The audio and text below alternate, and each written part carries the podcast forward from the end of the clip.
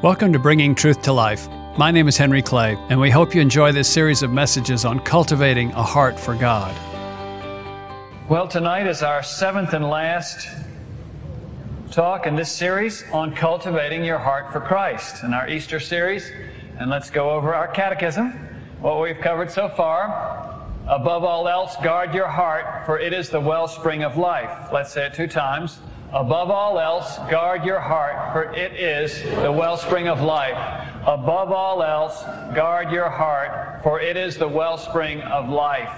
And then we saw how the Lord can make us clean and clear away the rubble. Let's say that twice. Lord, you can make me clean. Lord, you can make me clean. And then we learned the law of sowing and reaping that you reap what you sow later than you sow and more than you sow. Let's say that tw- twice. You reap what you sow later than you sow, more than you sow. You reap what you sow later than you sow, more than you sow. And I didn't have any catchy things for the next two that we did, but we talked about the spirit of the lowly, which was about humility, and then about binding up the brokenhearted and how God wants to heal your broken heart. So all these things, uh, sort of an eclectic mix of things, and you're wondering how did I come up with these? And I wonder the same thing that what we're going to look at tonight is understanding God's grace in all its truth. Understanding God's grace in all its truth. There's a great challenge that we face in our lives, whether or not you're a Christian, but it also touches us as, as Christians, and it's the challenge of disappointment. Things just don't end up just the way you wanted them to. A few things maybe go better, but the things that go worse, bum you out enough that you almost forget about the things that went well. You have to live as time goes on with your disappointment of, with other people, maybe family members, maybe friends, maybe your country, maybe your world. Second, disappointment with how your life ended up going. It just wasn't quite what you had thought it was going to be like, whether it be your health or your marriage or family or whatever, uh, your job, Third, we have to deal with disappointment sometimes with God. When we've asked for things and thought for sure things were going to work out a certain way, and we know He could have done it that way if He wanted to, and He apparently didn't want to, and that was a disappointment. And finally, uh, the disappointment that you just face with yourself. That you weren't, didn't end up being as good of a person as you'd always thought you were. Uh, you maybe at a certain moment of Weakness, uh, you went into something, you made a bad decision, and you still sort of live with the consequences of that, of that and you're just kind of disappointed in yourself. And one key to persevering in the Christian life and bearing fruit is to come to a better understanding of God's grace, because that's His main, our main weapon against disappointment is the grace of God. If you'd like to open your Bible to Colossians 1, verse 6, Colossians 1, verse 6, that's where I got the title from. Colossians is in the New Testament, and right in the midst of those that uh, are Galatians, Ephesians, Philippians, Colossians, General Electric Power Company is the way I remember the uh, order of those.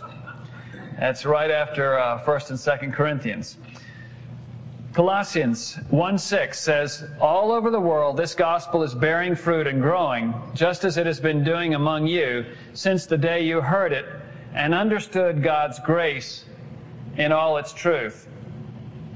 Ever since the day you heard it and understood God's grace in all its truth, that's the will of God for us. So it must be possible that we can grow to where we understand God's grace in our lives and all that it can do. Otherwise, you'll end up as just one more bitter person. Hebrews 2:15 says, "See to it that no one misses the grace of God and that no bitter root grows up to cause trouble and defile many."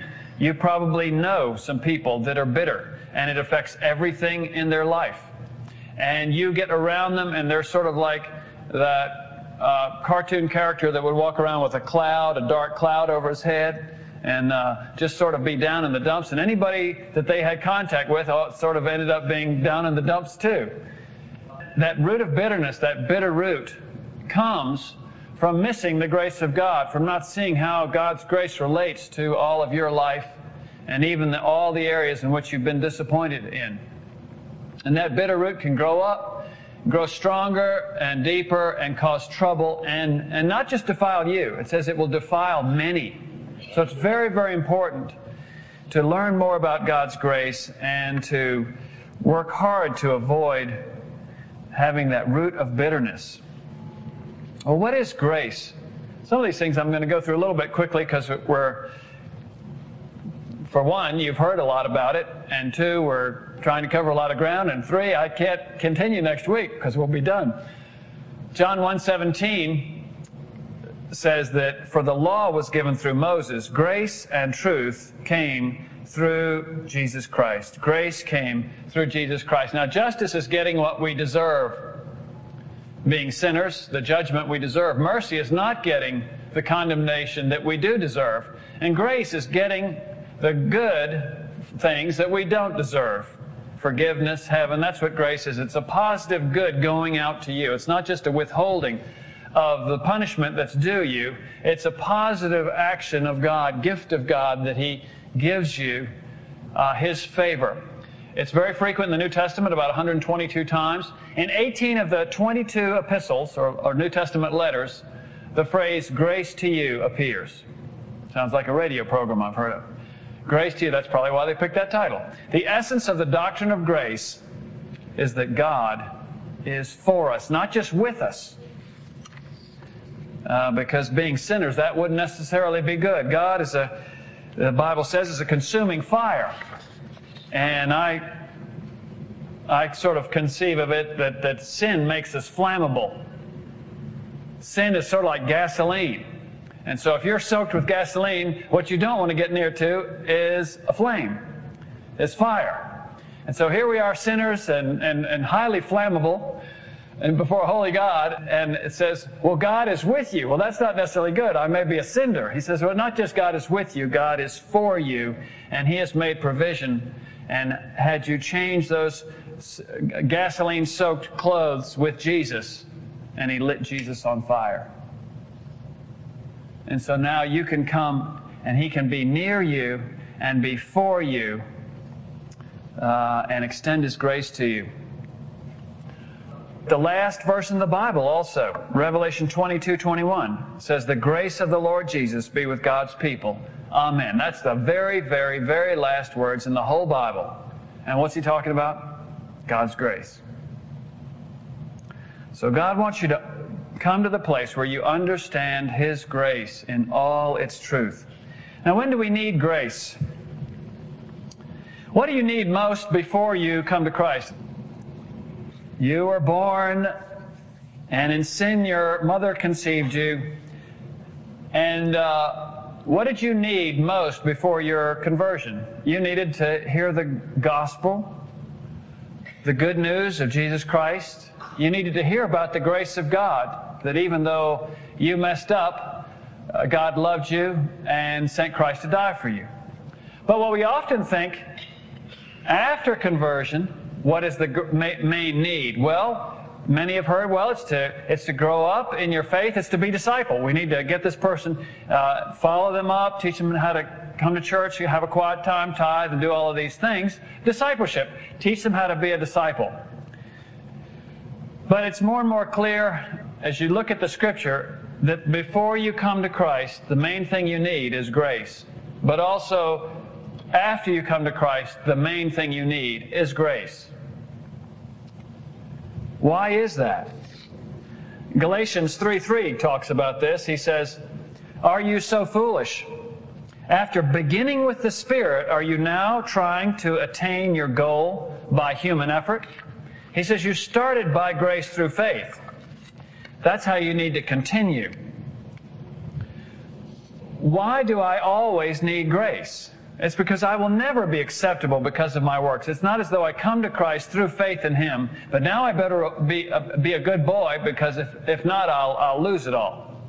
He says, no, it's always by grace through faith. Jack Miller said, You need to preach the gospel to yourself every day.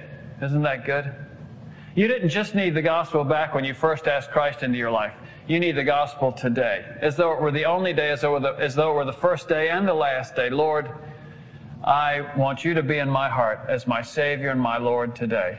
I have nothing to recommend to you but my simple faith in Christ that He loved me and gave His life for me. If you don't have that clear, then you are working on the disciplines and trying to behave yourself and all of this. And as one person said, discipline without desire is drudgery. And you kind of run out of gas because uh, most people aren't always disciplined all the time. And if you are one of those few, you're probably the kind of person nobody can stand. So, I mean, it's not as though there's a really good solution to this thing, you know? Usually the person that's that consistent and that disciplined can't understand what's the, what's the rest of our problem. And uh, so they struggle with being critical of us. You need to preach the gospel to yourself every day. If you only take one phrase away, and that's not even a phrase, it's mine, it's somebody else's, but uh, take that phrase away with you. Say it with me twice. Preach the gospel to yourself every day. Preach the gospel to yourself every day. Well, let's talk a little bit about the problems of legalism. Legalism is trying to, now that you're a Christian, establish your God's favor toward you based on how well you're performing, how good you're being, how faithful you're being in the things you're supposed to be doing. That's why some people think when they are sick and in bed, oh no, now God's not going to be happy with me because I'm not very productive right now. What are the problems of legalism? First, it fosters pride and discouragement in my life. Why does it foster pride? Because I think I'm better than others because of what I do. I'm being faithful in this. I don't know what's the, the matter with this other fellow, but they're just not doing anything or they're doing the wrong things. And uh, I thank thee, Lord, that I am not like that person. And the parable of the Pharisee and the tax collector. I tend to, or perhaps I compare myself with others who seem to be less successful than I am leading people to Christ, studying my Bible, whatever it might be. And that fosters pride. Because I think, well, I'm, I'm at least doing better than that, that person over there. But it also fosters discouragement because I fail again and again to live a holy and blameless life. And if I think that my God loves me based on how well I'm doing, then I'll be up and down and up and down. Or I'll be discouraged because I compare myself with others who seem to be more successful than I am. You read yet one more missionary biography and you realize you really have a pitiful prayer life. And you read somebody else's biography and you realize on top of that, you're also not sharing your faith enough. And then you read somebody else's biography and you end up with this hodgepodge. You've, you've sort of pasted together this monster that you're thinking, I have to evangelize like Bill Bright, and I have to pray like Hudson Taylor. And, and all of these different pieces, you know, that none of them were, covered all of those bases. But you've heard about the ideal, the kind of an, out of each person's life that was the, the tops in that.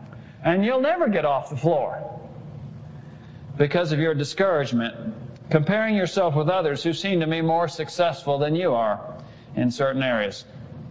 A second problem with legalism is, is that it's impossible anyway to make it by our works. Matthew 5:48, Jesus, they say Jesus, gentle Jesus, meek and mild, and all, you know, love, love, love. Well, Jesus said in Matthew 5:48, be perfect, therefore, as your heavenly Father is perfect. Hey, wait a minute. I thought he was the I thought it was the God of the Old Testament that was kind of hard on people, and, and Jesus just came to be nice. That doesn't sound very nice. He, if that's the standard, always, how can I possibly meet it? I can only meet it in Christ because He has already met it. And He lives in me. And God looks at me, if Jesus is in me, as though I were Jesus and had His record. That's what the grace, understanding the grace of God in truth is. James 2.10 also says, For whoever keeps the whole law and yet stumbles at just one point is doing pretty good. Doesn't say that. It says, For whoever keeps the whole law and yet stumbles at just one point is guilty of breaking all of it. How would you have liked to have that? Your teacher say that at the beginning. Everything is either a 100 or it's a zero. But that's the way God's law is broken in one point, it's all broken. That's why it's important to, to keep in mind God never evaluates me based on my performance, but on what Christ has already done for me. Understanding the grace of God in all of its truth.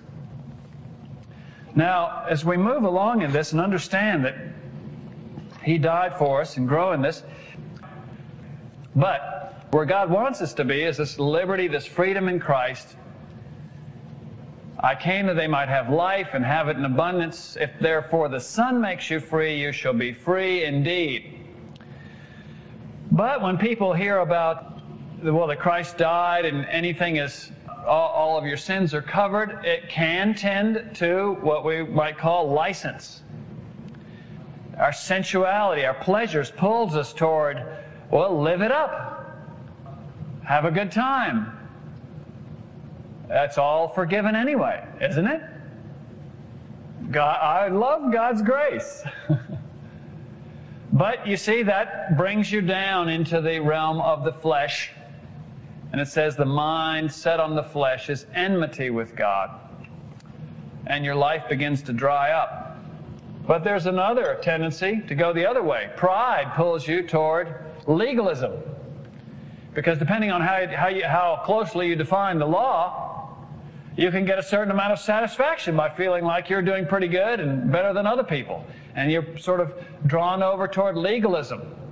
But that's also manifestation of the flesh. Some of these things will be kind of like seeds of thought that may germinate later. So we'll just cover it, and I'm just trusting that whatever the Lord had for you, you'll get out of it. And if there's anything I was just confusing you with, it'll just uh, fall away. Well, let's see. Let's go through it bit by bit. The one who's in uh, in, ex- in license is a slave of lusts and pride. I'm sure what I'm doing is okay with God. The, the legalist is a slave of law and guilt. Because he's watching everything so closely, it's also easy to start feeling bad about himself. But he wants us to be in the middle, uh, under the law of liberty, to be a slave of Christ, the person of Jesus Christ, not the laws, not our lusts. As far as our conscience, uh, the person living in license is self excusing. I don't see anything wrong with what I'm doing. The person who's a legalist is self accusing because they are paying attention to the law, so they see it more when they mess up.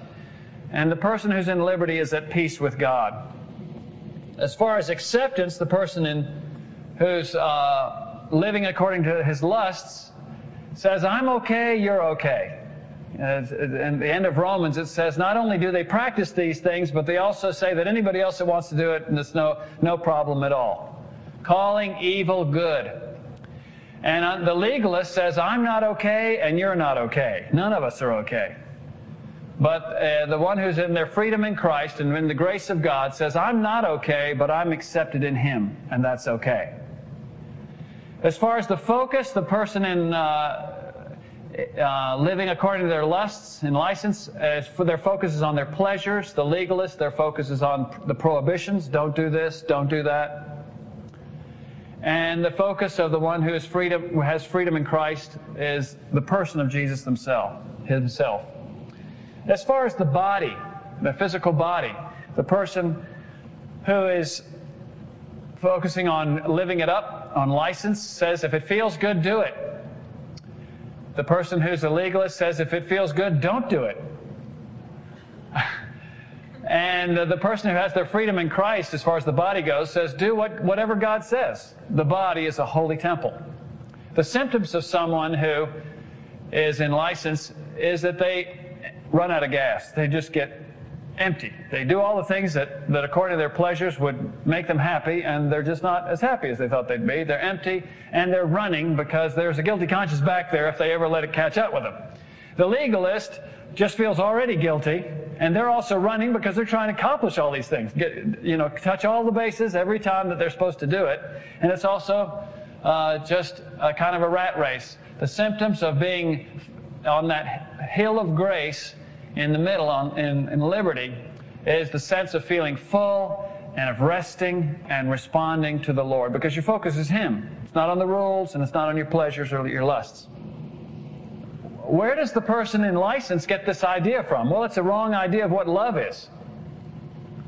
He says, Well, uh, God's a loving God, so I'm sure anything I want to do is fine with Him. Where does the legalist get their idea of what they're doing? Well, it's a, it's a misunderstanding of, of God's justice and how it can be attained. It can be attained only through Christ. But on that gr- hill of grace, eh, there's a, a beautiful marriage of both love and justice. It's a just love and a loving justice. The results for the person living in license is they're just unfulfilled. For the legalist, they're exhausted because they're just trying to do all of these things. But for the person in the middle, in, the, uh, in, in liberty in Christ, there is energy without slavery, and there is satisfaction without sensuality. How do they view themselves? The person in license has views himself with pride. I'm glad I'm, at least I'm not a hypocrite. I know I live it up, but at least I'm not like those hypocrites over at the church. The legalist says, also in pride, I'm glad I'm not like the wicked.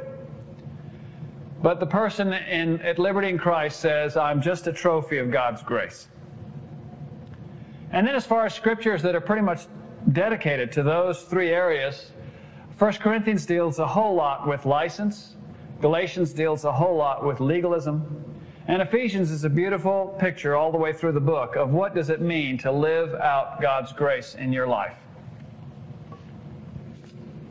That was a lot, wasn't it? Oh well.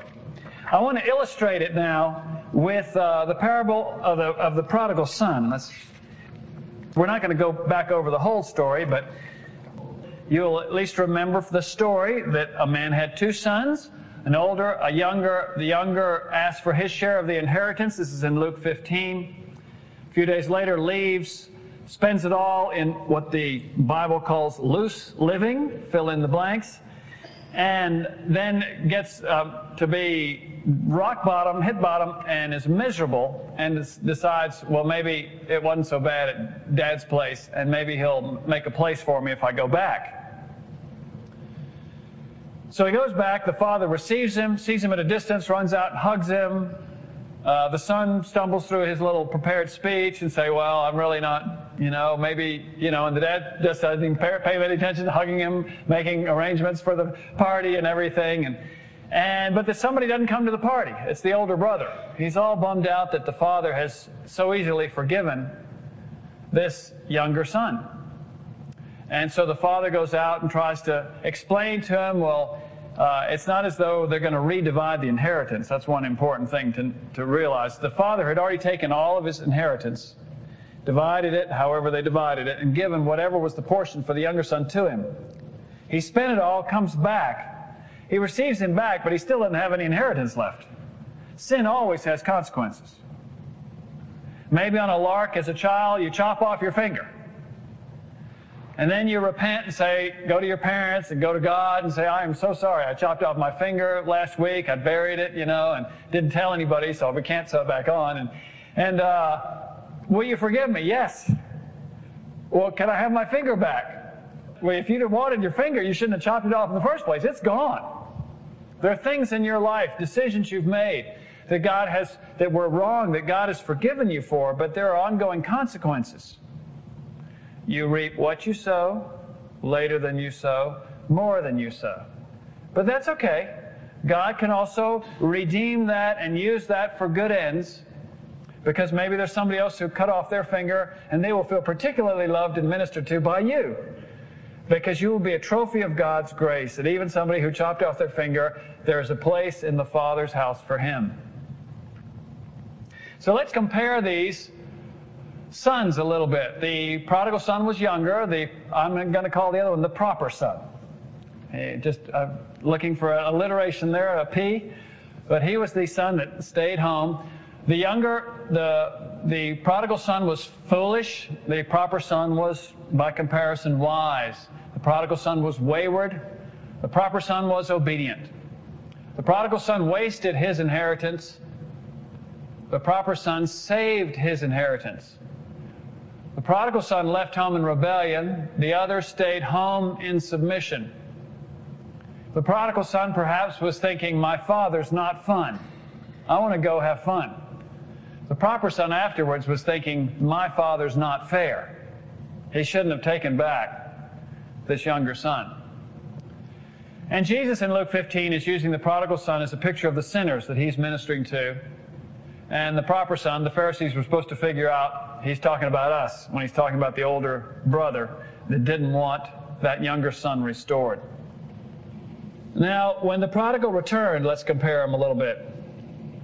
The prodigal pled with the father. The proper son, the, the older son, the father pled with him. The prodigal, by this time, was upset with himself. Says, I've really blown it. The older brother was upset with his brother and his father. He wasn't mad at himself. He hadn't done anything wrong. His brother had blown it, and now to add insult to injury, the father was forgiving him and having a party on top of it. The younger son, the prodigal, said, I am not worthy to be called your son. What was the older son's complaint to the father? I deserve better treatment than this. The younger son was reconciled in the end of the story. The older brother, it doesn't say. It leaves it hanging. It's like the whole parable ends with dot, dot, dot. And you wonder, I wonder what happened. He was facing a choice. Was he going to drop his guard, uh, accept his father's reasoning on it, and go in and embrace his brother? Or was he going to plant a root of bitterness and stay outside? The prodigal son ended up broken and humbled, the older son unbroken and proud. The younger son, the prodigal, ended up scarred but close to the father. The older son was unscarred but distant from the father. You never see the father embrace the older son. The prodigal was humble because of his failures. The older son was proud because of his accomplishments. The prodigal son was most aware of his own failures. The older son was most aware of others' failures. Now, I don't know if you've been able to tell so far, but we're following very closely those two categories we already set up of license and legalism. Of, on the one hand, the, the kind of person that has lived for their lusts and their pleasures, and the other hand, the person that's tried to stay home and be good and behave themselves. But we see there are other uh, results that come from each of their choices. The prodigal ends up being hard on himself. The older son is hard on others. The prodigal starts off on the outside, but by the end of the story, he's on the inside at the party. The older son starts out the story, most of the, half the story, he's on the inside, but by the end of the story, he's on the outside and won't go in.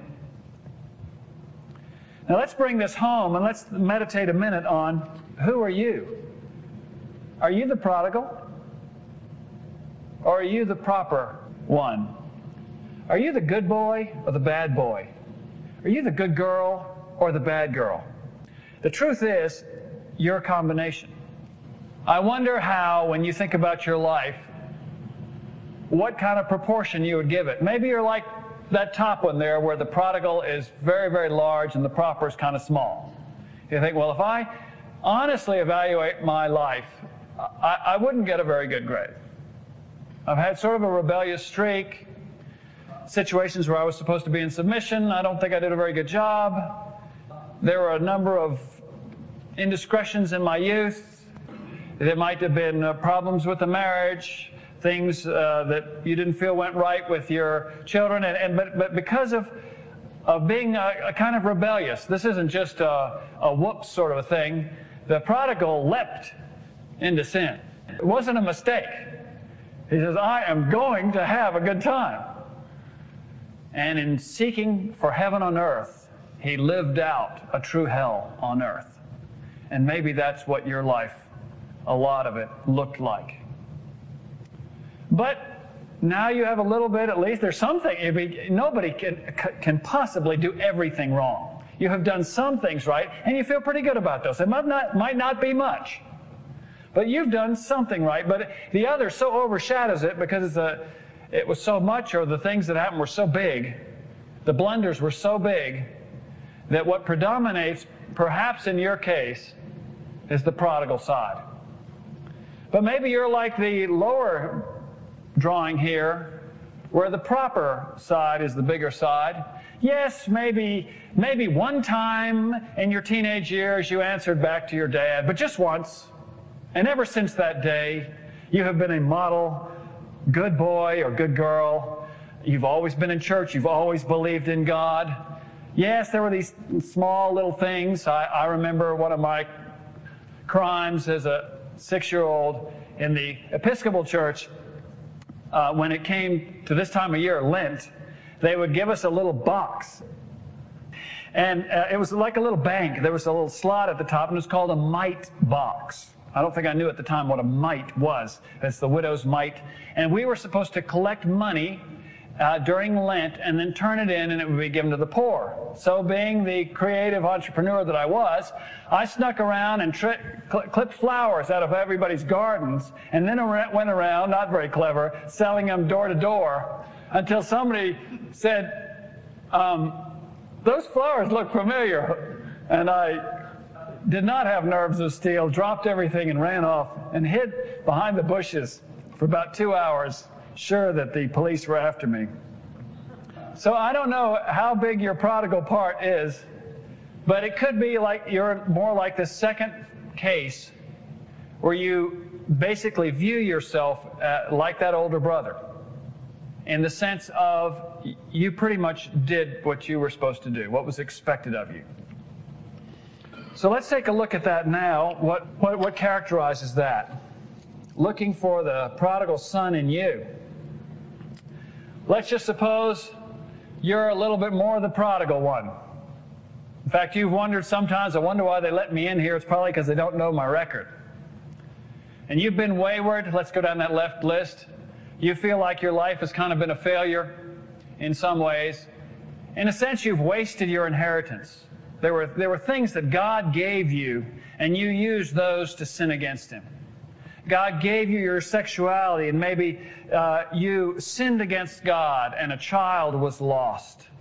Maybe God gave you uh, the possibility of, of being married, and through different blunders, it was lost. And, and that marriage can never be recovered. Maybe it was uh, money that you spent on drugs or alcohol, and the time and the money inheritance that God had given you to use and invest and bless people with, it was like you just flushed it down the toilet. You wasted the, your inheritance. On the other side, maybe if you've always been good, trying to do what's right, you've always been believing, you're more like the older brother. And maybe that's more of a picture instead of a hopeless rebellion of the prodigal son. It could be that it's more the sometimes has taken the form of loveless religion. You've been religious, but you've also felt sometimes distant from God and sort of frustrated, empty. You've been obedient. In a sense, your life has been a success. You've saved your inheritance, you haven't wasted it. You stayed with God in submission, whereas that prodigal left God in rebellion. But by the end of the story that we looked at, we noticed that the prodigal is the one that ended up reconciled and the proper son unreconciled in the end. Now, your prodigal part, the prodigal part of your life is the part that you're ashamed of. That's the part you don't like telling people much about. Maybe sometimes you'll, you'll drop your guard, and if it's appropriate, you'll share that, but, but you're kind of ashamed of some of those things. And if that's a large part of your life, there's a lot of shame there. And you tend to be hard on yourself you struggle with thoughts of, I'm terrible. I, am really a bad person. And what you most need is to understand the mercy and the grace of God. That's how you'll get up that hill, up to the hill of grace. But if you're the one that's pretty much done what you're supposed to do, uh, and that that more characterizes your life, you're more the proper son, well, that refers to the part of your life that you're kind of proud of feel pretty good about that. I uh, didn't miss a day of Sunday school last year. I uh, really gave a lot to chapter 3. You know, the, the, it's the things that you feel good about, which is not bad in itself. but because of that focus on performance, tend to be hard on others and struggle with the thinking, well, I'm a pretty good person. I've got up here, I'm great. You know, you, you know enough about legalism to know you just don't say that. In fact, you don't even think it. So you say, well, I'm a pretty good person. You know, you say, you tone it down because that's also part of being a good person. You don't toot your own horn. You've got it down, man. You, even, even to the point of, of knowing how to fake humility, you're good at it. And what this person, if this predominates in their life, what they need to understand is more of the justice of God. That it's just not that easy to be good. And that what we call good, the only reason why we have such a high opinion of it is because we're just comparing ourselves with other people that are doing worse than us. Anybody that's doing better than us, we we discount them because they're just kind of weird, you know. I'm a normal person, and, and all these other people, except for a couple of odd exceptions, are worse than me, so I'm, I'm feeling pretty good about myself. One time, a car zoomed by my father, and we were driving, and he says, hot rodder. And I, I asked him, I says, is a hot rodder anybody going faster than you? And he says, yeah, I guess it is. Pretty honest. So what's the need? If you're more like the prodigal son, if you're more aware of your failures than of your successes, what do you need? You need Calvary. That's what's going to help you to understand the grace of God. The death of Christ on the cross. Amazing love, how can it be that thou, my God, shouldst die for me? You need a new understanding of God's mercy. Psalm 51 is written for that person, that kind of a person who struggles so often and so frequently of thinking, I'm, I'm a bad person uh, I don't deserve God's grace. You need to be bathed and healed by His grace.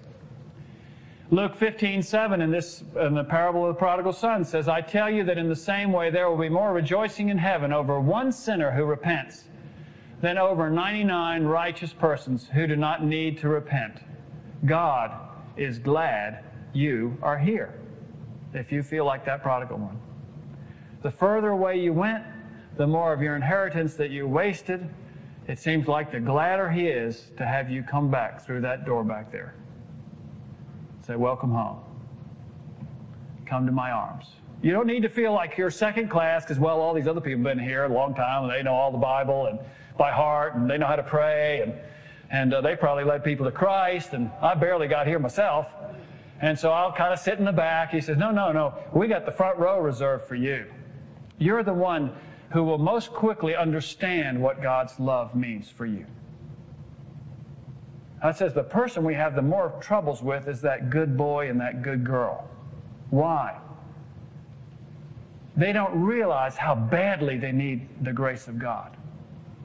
And they're so upset that that person can just walk in here and get forgiven, and, and God loves them so much and has a party for them. And says, Well, I've been here all my life, and you haven't given me a party. Why, aren't, why didn't the angels sing for me? And the older brother syndrome, what is their need in order to get onto that hill of grace? They need Sinai. They need the law of God. They need to understand uh, the Sermon on the Mount that Jesus says, if you just think in your mind a lustful thought, that's like committing the sin of adultery. If you're just angry with someone, that's like the sin of murder. The only reason you can feel good about yourself by doing the law is if you water down the law. You need a deeper understanding of God's righteousness. Psalm 73 is written for that kind of a person.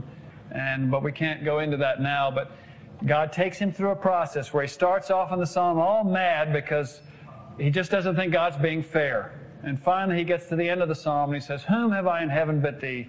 And besides thee I desire nothing on earth. And the older brother syndrome can be healed by being examined and humbled by God's law. Isaiah 64 6 says, All of us have become like one who is unclean, and all our righteous acts are like filthy rags. The word filthy rags is menstruation rags. That's awful. I mean, you don't even want to say it. He says that's, and that's the best you can offer.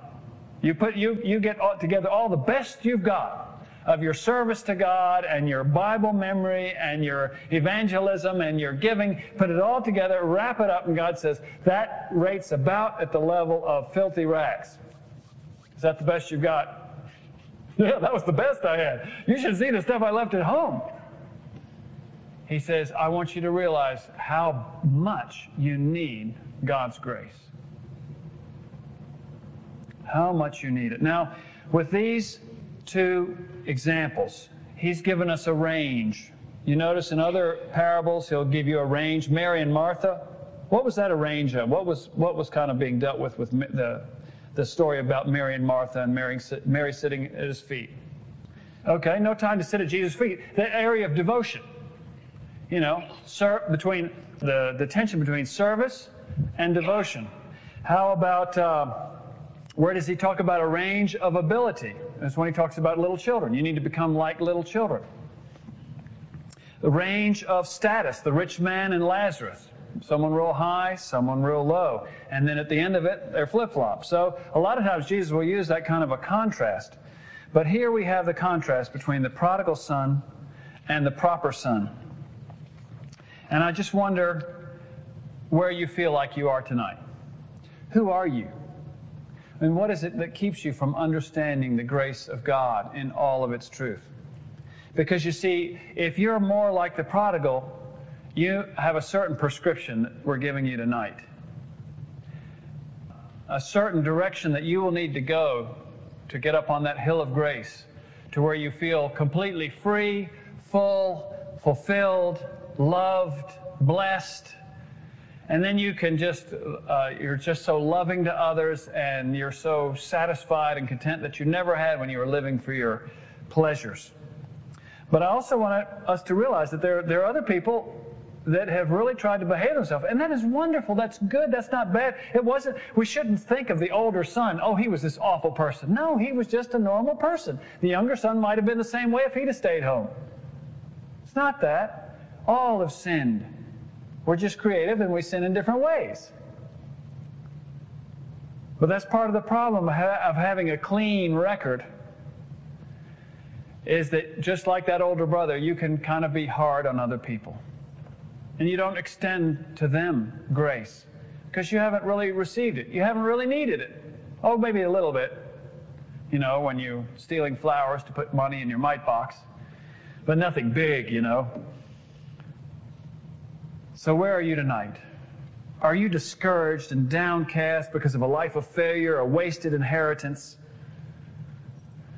I want you to know tonight, He's glad to see you. The angels rejoice over you.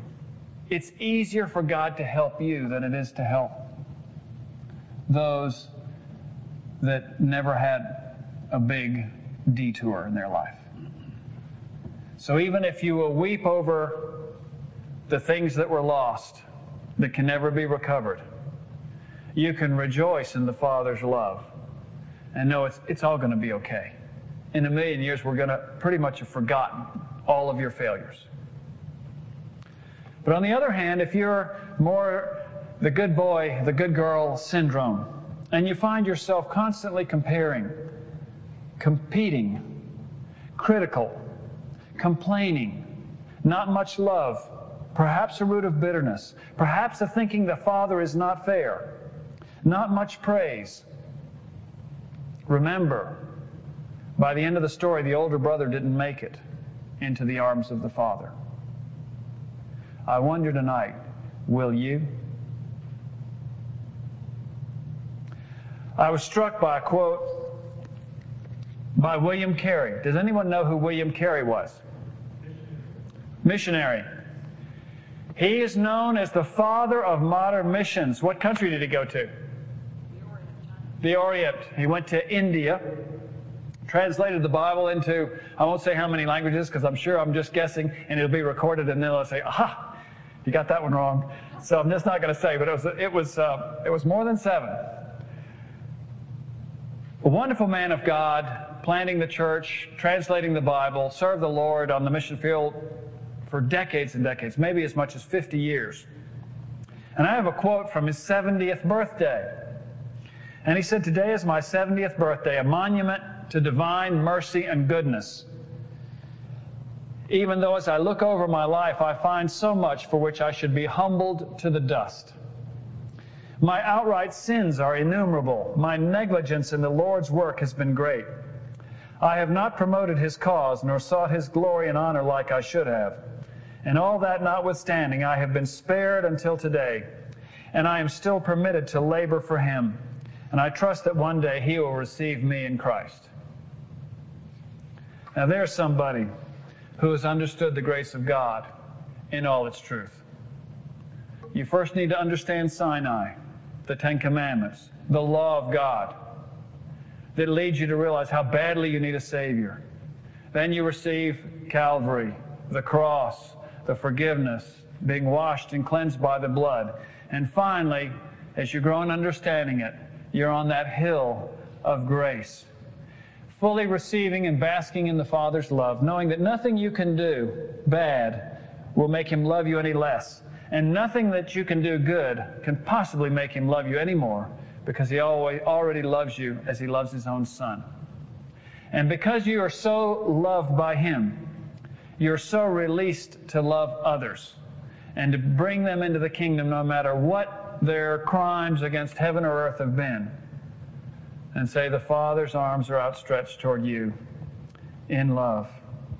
All over the world, this gospel is bearing fruit and growing, just as it has been doing among you since the day you heard it and understood God's grace in all its truth.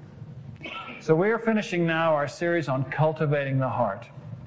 And if we could only pick one thing out of all the seven weeks we've had, take this one home with you how much we need to grow in God's grace, to preach the gospel to ourselves every day so the law won't crush us. And so we can be a channel of His love to a broken world. Stand to your feet and we'll close with prayer. Lord, will we ever understand that grace? How can it be understood? But we can receive it and admire it and apply it in our hearts and extend it to others. I pray for those tonight, particularly, that feel like the prodigal son. And they've cried so many tears and felt so bad so many times. And on top of that, they come into God's house and they feel, feel even more dirty and far off. And I pray that they would learn to run to your embrace and know that you're glad to see them and that you can heal their broken hearts and clear away all the rubble and make them a trophy of your grace. And I also pray tonight for the one who's more like the older brother. They have the benefit of having a heritage, they haven't wasted their inheritance. And there's so many good things, the scripture stored up in their minds, and perhaps a solid family, a solid life. And we give you thanks for those things. Those are wonderful things, Lord. But we also pray that they too would understand the grace of God and truth. And if they find that negative spirit growing in them, the criticalness, the competitiveness, that bitter root springing up, I pray that they would find you, Lord, tonight, both on Sinai and then on Calvary. And they would also understand God's grace and all of its truth and be able to love that prodigal when he comes through the door. In Jesus' name. Amen. Thanks for joining us on Bringing Truth to Life. If you like our content, please subscribe and give us a review. This helps more people find our podcast.